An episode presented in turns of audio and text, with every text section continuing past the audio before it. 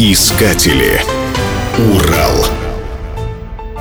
«Я люблю тебя, жизнь». Эту песню слышали все родившиеся в Советском Союзе.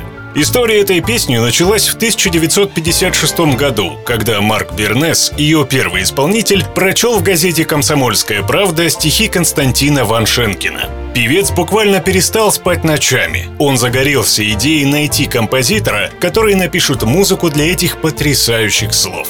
Бернес предлагал стихи нескольким композиторам, но сразу оговаривал. Даже если ему не понравится музыка, они не будут предлагать песню другим исполнителям. Несколько вариантов музыки он отверг.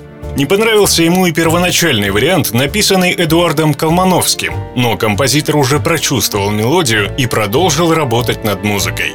Услышав второй вариант, Бернес буквально возликовал. Слова зазвучали.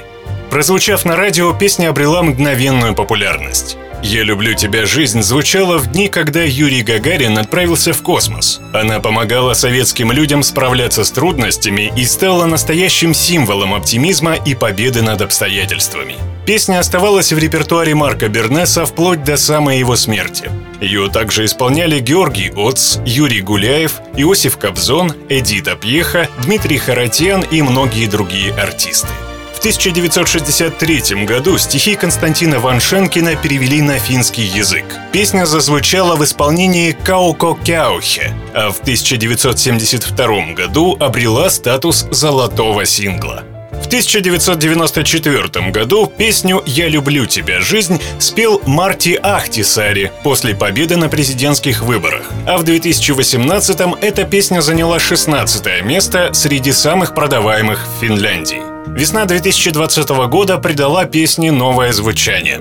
Размещенная в сети полиции финского города Оулу видеозапись с названием «Любите жизнь. Придет новый день» трогает до глубины души. В разгар пандемии коронавируса старший констебль Петрус Шродерус идет по пустому городу и поет «Я люблю тебя, жизнь», чтобы поддержать соотечественников в трудные времена. Он призывает оставаться дома и избегать тесных контактов. Петрус Шродерус давно увлекается классическим вокалом. Одно время он даже совмещал работу в финской национальной опере со службой в полиции Хельсинки, но позже вернулся на службу в родной Оулу. Он продолжает петь и сегодня в свободное от службы время.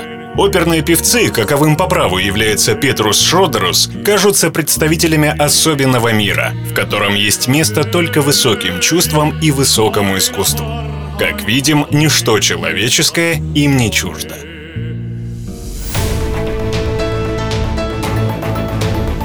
Искатели. Урал. Программа создана с использованием гранта президента Российской Федерации, предоставленного Фондом президентских грантов.